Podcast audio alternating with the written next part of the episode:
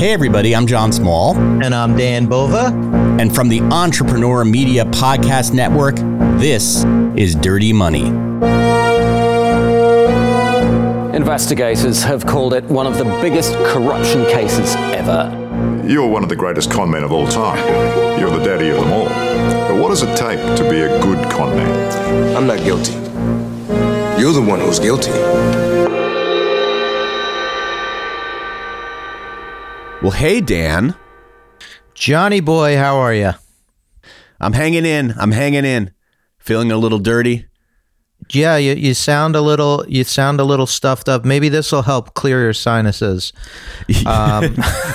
Nothing like a little episode of Dirty Money to clear the system. Just flush out all the toxins. I am a little under the weather, but I think it kind of gives me that sultry, Barry White kind of vibe. Yeah. You sound scary, and I'm just going to say you sound kind of sexy too. So I think this is going to be a real treat. So at the time we're recording this, and really by the time this episode comes out, we are going to be like deep in the hot center of holiday season. Desperate times out there. Today there was a bust. We talk about heists and things like that. Today the cops done good. They in Oregon they broke up this this crime ring. Yeah, 28 people were arrested in this Oregon retail theft sting operation at a shopping mall. They recovered $5,000 in stolen merchandise. That's a lot of Spencer Gifts crap. That is, and that's such an issue right now. Like, I live in LA, and it's like there are so many thefts of, you go to like a Target, everything's under glass. There's a lot of store theft. So I know that they're starting to crack down on that now. Yeah, they say that this involved Target, Kohl's, REI, Barnes & Noble, JCPenney. Man, who wants anything from JCPenney? With all due respect to JCPenney. If they start sponsoring us, that's another story. But right now, come on. Jesus. Sephora, all these places. The authorities are saying, obviously it's not a one-time deal. Right. It's not just a bunch of opportunists. They're like, a lot of times it's desperate people. It's also, there's some of the laws are softer now on these kind of misdemeanor type crimes. So, you think it's just some opportunist, but it sounds like it's like an organized thing. Like it goes. Yeah, They say that the National Retail Federation, I'm reading this from an article, said that retailers across the country faced a dramatic jump in financial losses from unprecedented levels of organized retail crime in 2022. This amounts to $112.1 billion.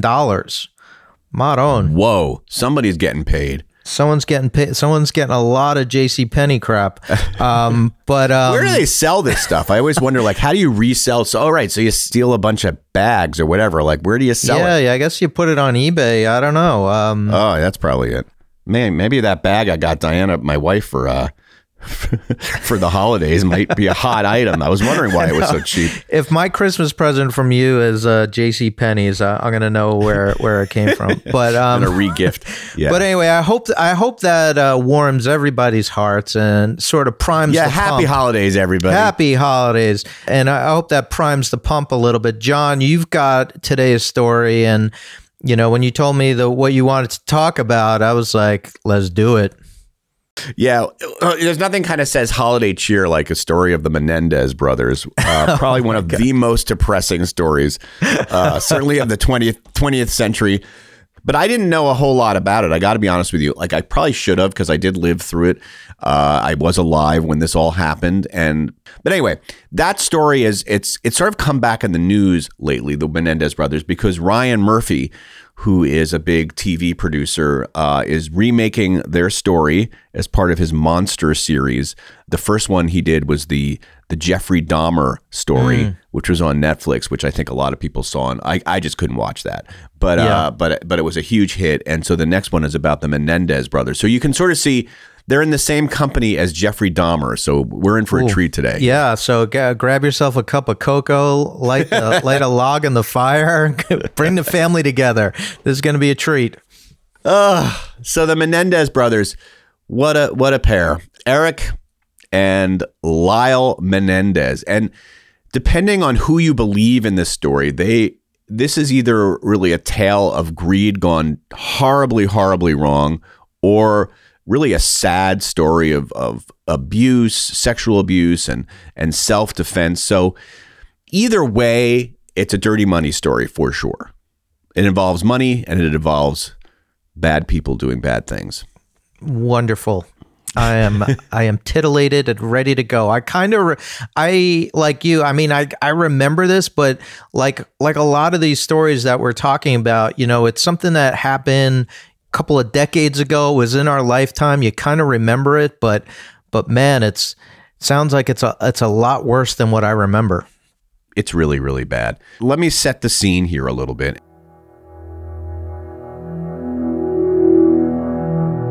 Not many Hollywood murder mysteries ever took a more dramatic turn than police are describing in a couple of savage Beverly Hills killings. The victims were a man and his wife. He helped finance such movie hits as Rambo, First Blood, Part 2, and Red Heat. I've been in this business for over 33 years, and I've heard of very few murders that were more savage than this one was.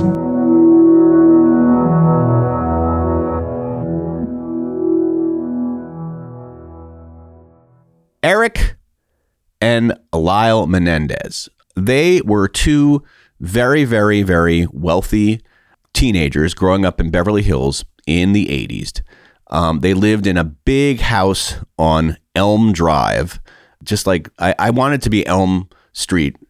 So because it's kind of like the Nightmare on Elm Street, but it's Elm Drive. I'm sure that wasn't lost on anybody. They were the kids of a couple by the name of Jose and Kitty Menendez.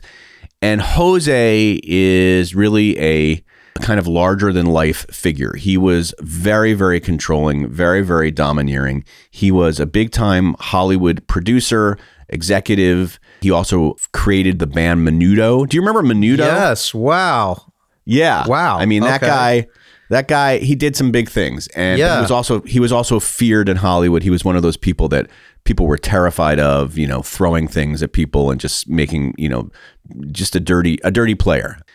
Background is he came from Cuba, Cuban immigrant. He left, his family left when Castro came into power.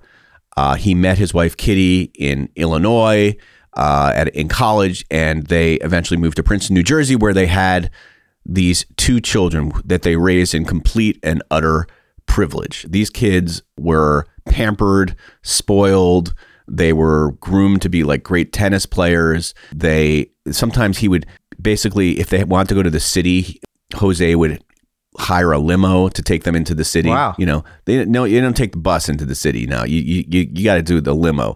And, you know, he was all about appearances, Jose. He wanted his kids to appear to be, you know, very, very wealthy and happy and et cetera, et cetera. Very much the American dream. Yeah, I was going to say, so far it doesn't sound half bad. No, it wasn't. It didn't seem bad from the surface. And from the surface, you think, oh, you know, these two good-looking kids from a well-to-do family in a very kind of bucolic setting in Princeton. They moved to Princeton, New Jersey, which is, you know, home of Princeton University, very, you know, leafy trees, real suburban type thing.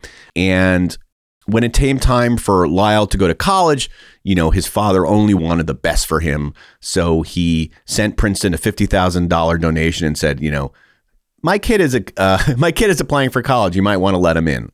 Princeton lets him in. And what happens? Lyle gets suspended his first year for plagiarism. So these kids are so spoiled that they really don't even know what it is to work, what it is to really earn anything. They've just kind of been given everything on a golden platter. Okay. So how do they go from getting kicked out of Princeton to being these like Beverly Hills teens? Well, what happened was Jose got a big job at this company called Carolco Pictures, which doesn't exist anymore, but it was a big movie company at the time. And he moved the family out to California when they were teenagers.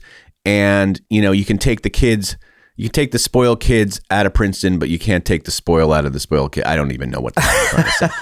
You know what I'm trying to say. The first place they moved, the first place, anyway, basically they moved, but they remained the same spoiled kids. So they moved to Calabasas. Calabasas, we've talked about before on this show. It's sort of an incubator for spoiled, rotten, bad, nefarious kids who do nefarious, terrible things.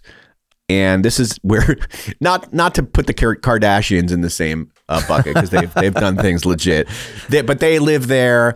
You know, Justin Bieber lives there. But this is also where the bling ring was. Yes, remember the bling ring that we talked about? Yes. Yeah. If you haven't listened to that episode, pause this, go listen to that, and then come back. We'll be waiting. Yes, please do. So. Erik and Lyle fall into this sort of rich crowd, and they become obsessed with robbing their rich friends' homes, even though they're rich themselves. They do these things that they call hot prowls, where they just drive around and pretend like they're going to rob a house. Like, hey, if we went into this house, we could do this, we could do that. And they sort of like do these kind of like almost play this game of what it would be like to rob until eventually they do decide to do some burglaries.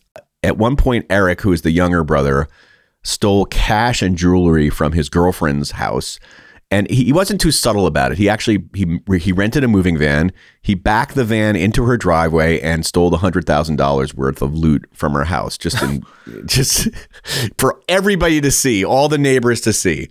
What? Yeah, he's just, you know, it's like they were just in a bubble of non-reality. It sounds like. Yeah. And so wait. So I'm assuming he got caught if he did it in plain sight. Yeah, he got caught almost immediately. Okay. There was absolutely he's a terrible criminal. And, you know, you would think that the police, you know, would have gone to jail or something. Yeah. But no, that's not how it works for the rich. Daddy basically, what he did was Jose went around, he visited every home that these guys had robbed previously, plus his girlfriend's home, and he asked how much they took. And then he wrote them a check right there on the spot. He wrote the families a check for the stolen goods. Plus, he returned all the goods. And so basically, they put Erik on probation, and he that spared him jail because nobody pressed charges. So once again, Jose bailed his rich kids out. You know, John, just to pause for one second, I'm thinking about a time in my life when I was 5. Yeah, I took a candy bar that I hadn't paid for, and in the parking lot, my dad noticed this, and he marched me right back in and made me give it back and apologize on the spot. Who knows? I could have been a Menendez brother if my dad didn't do that for me. So thanks, Dad. Yeah, thanks, Mr. Bova, because you could have been in jail. You know, look at your path. And look at theirs. Yeah, right? Okay, that's all the diverging point. I could have become a murderer if I didn't give back that candy bar. Okay, sorry, go ahead. So that's good parenting. But on the side of bad parenting, or to talk about bad parenting for a while, so Jose and his wife, Kitty, were so embarrassed by this sort of incident in Calabasas that they decided they needed to get out of town, at least get out of Calabasas. So they moved to Beverly Hills, which for those who don't know the geography of Los Angeles is much sort of closer to the sort of heart of soul of Los Angeles. It's also Beverly Hills. Everybody knows what Beverly Hills is. It's an incredibly rich pocket of Los Angeles. Apparently when this all went down, Jose just flipped his lid. He basically said, you guys aren't leaders. You know, life is about winning. You're losers. And he said, you know, I'm going to lay down the law, and you guys are going to pay the price. And a lot of big words, but it seems like the kids just continued to do what they did. In Beverly Hills, you would think, you know, things would get better. Straighten up and fly straight, right? Yeah, yeah. I mean, that's a place where just people go to become saints, and so it doesn't really work out that way. Lyle uses his money to basically become a playboy. He dates a Victoria's Secret model, and Jose and his mother and Kitty don't approve at all of the women that he brings home, but it doesn't matter. He brings them home anyway. He steals his parents' credit cards.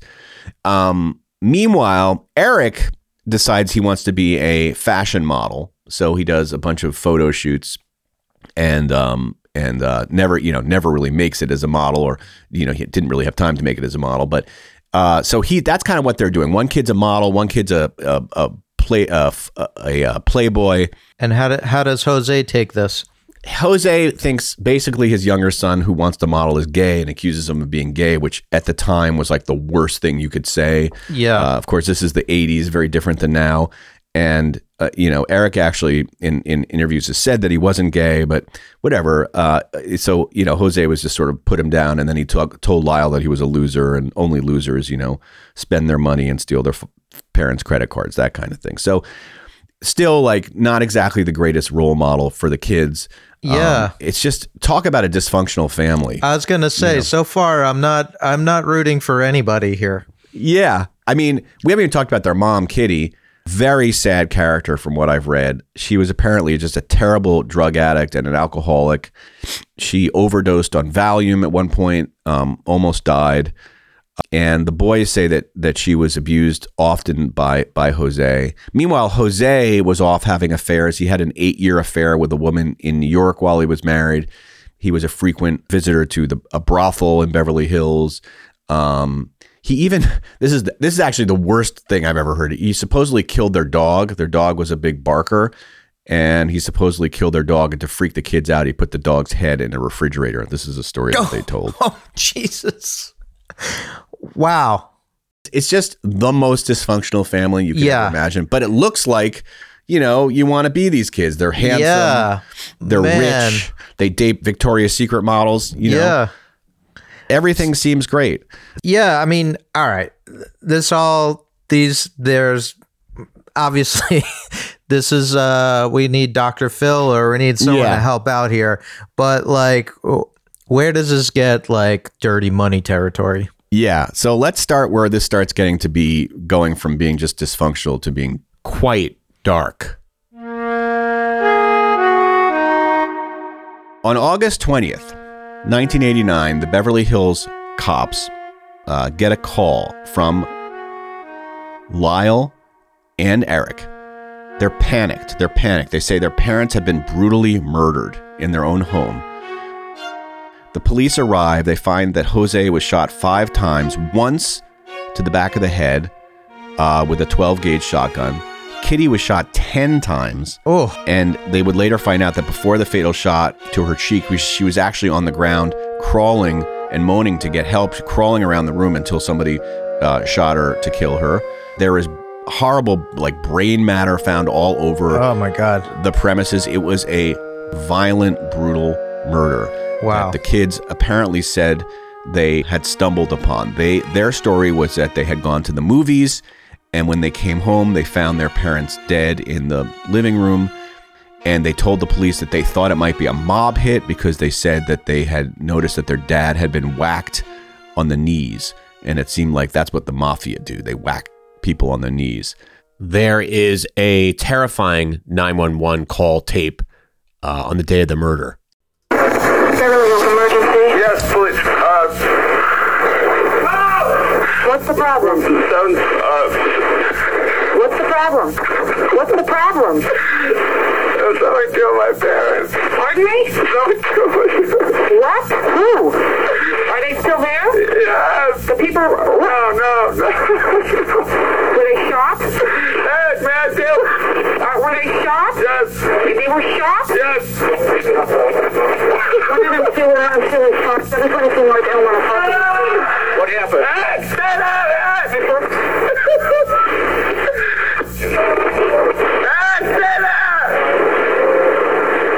have a hysterical person on. I'm trying to get things further. I don't think that's too funny. Now this gets... So Jose is now dead. Kitty is now dead. The two boys have found the bodies. So I'm just going to, do some armchair psychology, but... from what I've seen in movies and read and all that, usually when it's a professional hit, it is very much like, boom, they're dead, we leave. But this sounds like shooting someone 10 times or 12 times. Was it 10 or 12? I forget, but a lot. That sounds like there's a lot of emotion behind that. That's not just about like, you owe us money, so we're going to kill you. Yep. And the police were immediately suspicious. I mean, when they first got there, you know, they treated the kids as victims. But as time went on and the stories started not really adding up, they started becoming suspicious of the kids. The thing is, this is Beverly Hills. And in Beverly Hills, at that time, there were 2 homicides a year. So even though this is in the middle of a very big city of Los Angeles, Beverly Hills itself was not used to crime, despite what you might have seen in Beverly Hills Cop. Right. It's not a hotbed of homicide. So maybe they weren't as experienced in dealing with this as other precincts in California. And in fact, they kind of coddled the kids. They didn't do things that they normally would do. Yeah. If they had examined the crime scene more extensively that day, they would have found that there was 2 guns in the kid's car, 2 shotguns just lying in the kid's car. And they probably would have found that there was gun residue just all over their hands. But they didn't find that right away. And so eventually there's a lot of questioning, a lot of hand wringing, but they don't have any evidence really at this point that the kids may have done it. I lost my job in 2008. Right before my wedding, actually. Getting let go would turn out to be my first step toward passive income, a fluid and dynamic way of earning income while changing lives at the same time. I found that online businesses are the best way to do that. It completely changed my life. My name is Pat Flynn. I created the Smart Passive Income podcast back in 2010 for anyone who's ever felt even a little bit like I did when I got let go. People who want to create and sustain a passive income stream online so they can spend more time with the ones they love, achieve the lifestyle they desire, and turn their passion into a thriving business. Whether you have a side hustle already in the works, or you don't even know where to begin, or you just want to crush it with what you got, this show has it all. Wherever you're at in your journey as an online entrepreneur, you're not alone in your quest. Hit subscribe so you don't miss a beat. There's a new episode of the Smart Passive Income Podcast coming your way every Wednesday and Friday, wherever you'd like to listen to podcasts. Let's get started.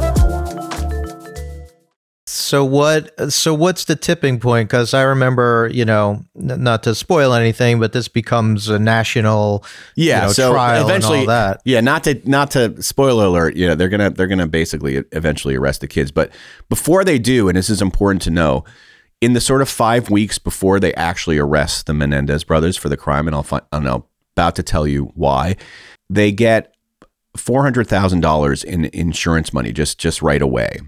And just to pause, John, I mean, that's a lot of money, but we're talking about 1989, so that's a lot more money. It's a lot more money, and there's going to be more because the estate is actually worth about $14 million. So that was just sort of the initial. I don't know how it all works. Just a taste, just to wet your beak. Right. Yeah, just to wet your beak. So, you know, the brothers immediately go on a spending spree. They buy a Porsche, they buy Rolex watches, they buy Rolex watches. They buy a restaurant in Princeton, New Jersey. They go out on all these expensive dinners. They go on a few overseas trips to the Caribbean and London and Israel. Basically, I think it sounds like they spent the $400,000 in a week. Yeah. I mean, it's like they just they didn't even like wait. And so, of course, that piques the suspicion of quite a few folks in the Beverly Hills Police Department. And it almost is looking like they might get away with it. But then some crazy things happen. First thing is that Erik confesses. This always happens with criminals, right? They cannot keep their crimes to themselves. They always blab it somehow. I don't know. We've heard this story a few times, but Erik confesses to a friend named Craig that he did it all. He gives him all the details. So the police put a wire on Craig. And they try to get Erik to confess, and he doesn't the second time. So that kind of fails, but we already know. Then Erik and Lyle decide to go to a psychologist. I don't know why, to kind of get all this stuff off their chest.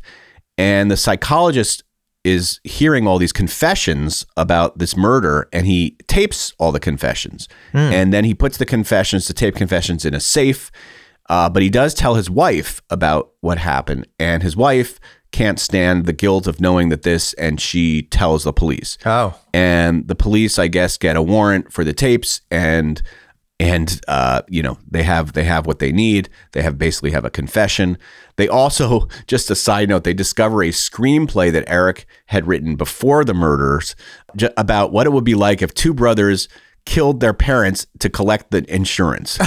And apparently the details had been changed afterwards to even reflect more what they actually did. Like, it's unbelievable. Wow. So, like, these guys, it's almost like they wanted to be caught. Yeah. So the brothers are arrested before they can inherit the $14 million.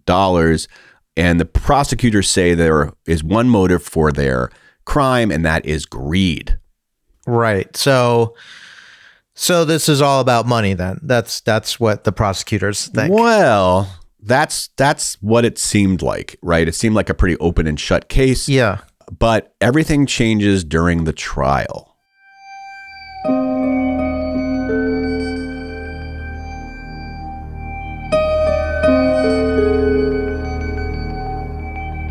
So at the trial, the prosecutors are basically, you know, claiming this is all because of greed and because they want to inherit the money, and kind of paint a picture of Erik and Lyle as, like I did, as these kind of spoiled opportunists. Yeah. But this is when Erik and Lyle confess that, no, the reason they actually killed their parents is because they had been sexually abused by Jose. And the details are very graphic, and I won't get into kind of what he did to them, but let's just say it was really disgusting and awful. The story that the kids told on television, because this was televised, this whole thing was televised, and this was sort of like the beginning of Court TV, which I don't even think exists anymore. Yeah, which was like a 24-hour court station. So yeah, they were carrying this case, which was very salacious. And basically, these kind of like preppy, handsome guys would get up on the stands and tell these awful stories about their father. Prosecutors say the brothers acted out of simple greed for the inheritance. Lyle Menendez says he and his brother suffered years of sexual and emotional abuse. He just said that it was our secret, that bad things would happen to me if I told anybody. And I told him I never would. As the story goes, Erik had been abused for years, but he had never told Lyle. Lyle sort of suspected it, but wasn't, you know, didn't just, it was just one of these things you didn't talk about. And for some reason, Erik, when he was, you know, he's basically, his father had was putting all this pressure on him to, you know, Erik had just gotten into UCLA, and his father was saying, well, you can't really stay at the dorm in UCLA because I want to continue my relationship with you. And Erik felt very, very trapped. And like, there was just no out. At one point, he was very suicidal. His father was just so domineering and so controlling of his life and was abusing him. So he told Lyle, and Lyle just flipped out and said, we have to do something about this. He confronted his father and the mother, and they denied it. And then they said, okay, maybe it was happening, but if you tell anybody this, you're going to ruin me, and you can't ruin me, etc. And the kids become convinced that the parents are now going to kill them. Oh. They decide they need to defend themselves. I mean, Erik tells stories of like going to bed with a shotgun in his arms because he thought that Jose was going to come in and kill him. So anyway, they decide they need to kill their parents before they kill them. And that is what happened. They killed their parents very brutally. So basically, it's what the defense would call an abuse excuse. They killed their parents because they were being sexually abused, and it was a self-defense. And it sounds kind of crazy now when you hear about it, but back then this was kind of a new strategy. There was a very charismatic, tough lawyer by the name of Leslie Abramson, who was very, you know, great on Court TV and very tough, no-nonsense lawyer. And it was very compelling to the jury. And you have to understand this, again, this was televised. The boys were these handsome, they wore these little pastel-colored sweaters. And they really came across as victims, not murderers. Again, it may or may not be true. I don't know. We'll never know. I think most, you know, the verdict, jury's out. Yeah. And, you know, and just to your point about it being televised, like, it was kind of one of the first things that I remember in this capacity. And this was a big deal. Like, huge. Everyone was talking about this. You know, it was made for TV. Yeah, and then like, what was it? Saturday Night Live would do like sketches about it. Like this was a huge part of pop culture at that time. And it's amazing because if you sort of a different time, because I sort of cannot imagine an abuse case. Yeah, somebody making a joke about it now. It's just too sensitive a topic. But different time. Yeah, right. So, but the amazing thing is this defense worked because after 25 days of deliberating, the jury didn't come back with a verdict, and it was a hung jury, which is, you know, considered a win for the defense. Huh. That I don't remember. Wow. And the kids were thrilled. There's, you know, video of them, you know, just smiling and, you know, crying, etc. But that joy would not last. The DA, you know, immediately called for a retrial. And the second trial, most people don't really remember. And there's a reason for that. First of all, it wasn't televised.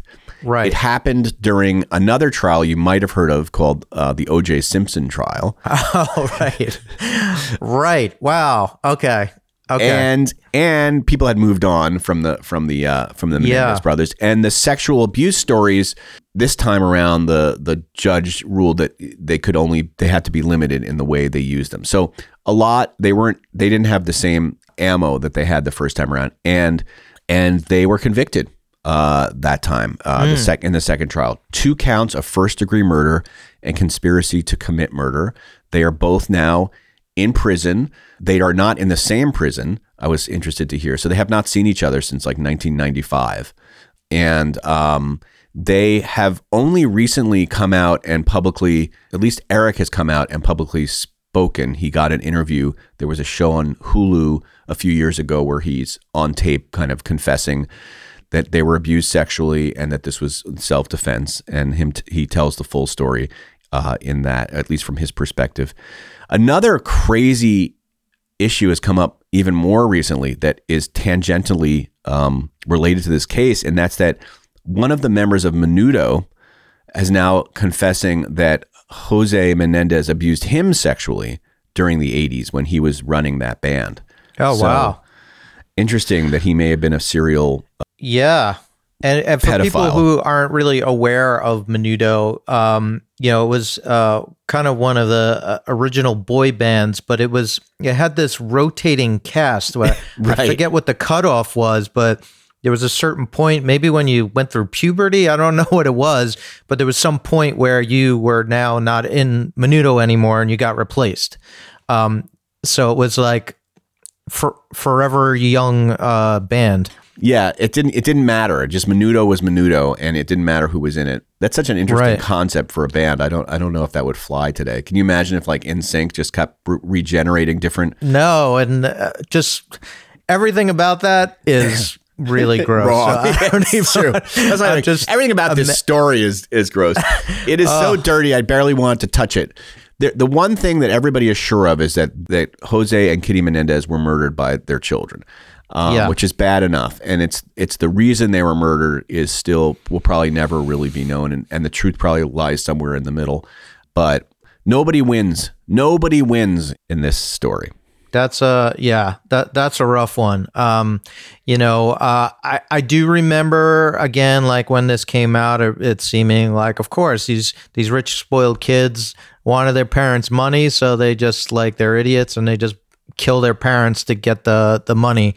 But, you know, as you tell this and just hearing like how the parents were murdered and how it was obviously not something, there was a lot of emotion and rage behind those killings. Like it kind of makes you think that there had to be more going on there. And this Jose guy does, you know, I don't want the ghost of Jose Menendez to haunt me, but he doesn't sound like a great guy, John.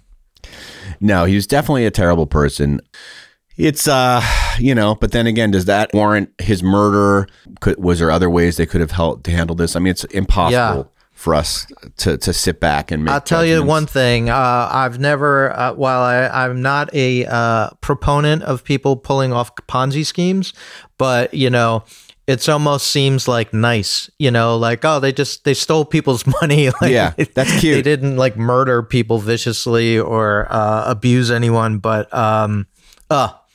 it's all gross.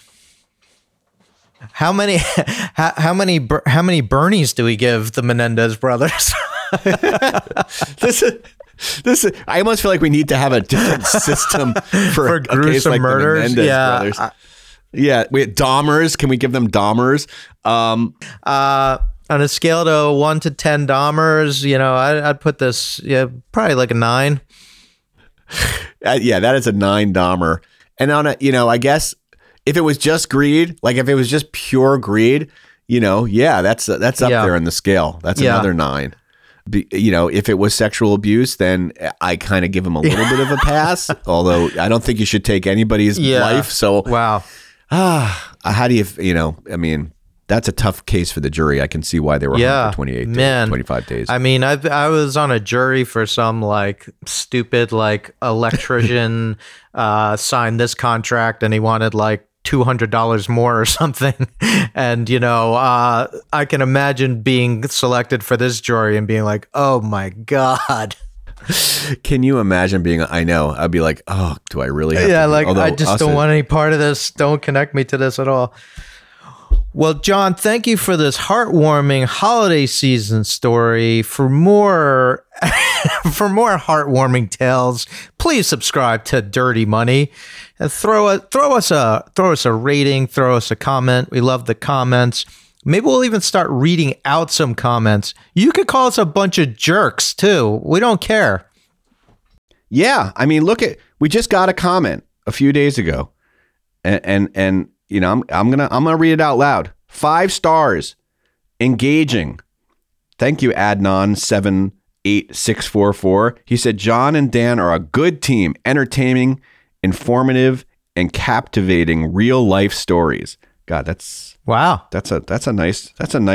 Is. I mean, thank you, man. We appreciate it. Or man, or I don't know what's the name. His name is Adnan. All right, Adnan. Thank you so much. If we had a sticker or a hat, we'd send it to you, but we don't have any of those things yet. But if we do, you're going to get one. If enough people write in, we will have prizes to give away. So please write it. Yeah, really, please write a review. It's really easy. You can do it on any of your apps where you listen to podcasts. It really means a lot to us, and we will call you out.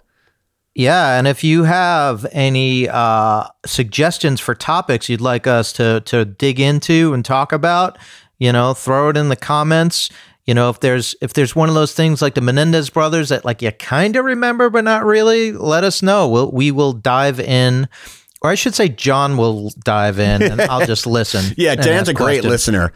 Yeah, you got to go next. Yeah, and that's right. You know, any books that we should read? I mean, we love it. We love bringing on guests too. So yeah, thank you for listening, and until next week, keep it clean. Keep it clean, people. Dirty Money is a production of the Entrepreneur Media Podcast Network. It is produced by Dan Bova and John Small, with music by Rich Bova. If you like what you heard, please subscribe and leave us a 5-star review. Thank you for listening.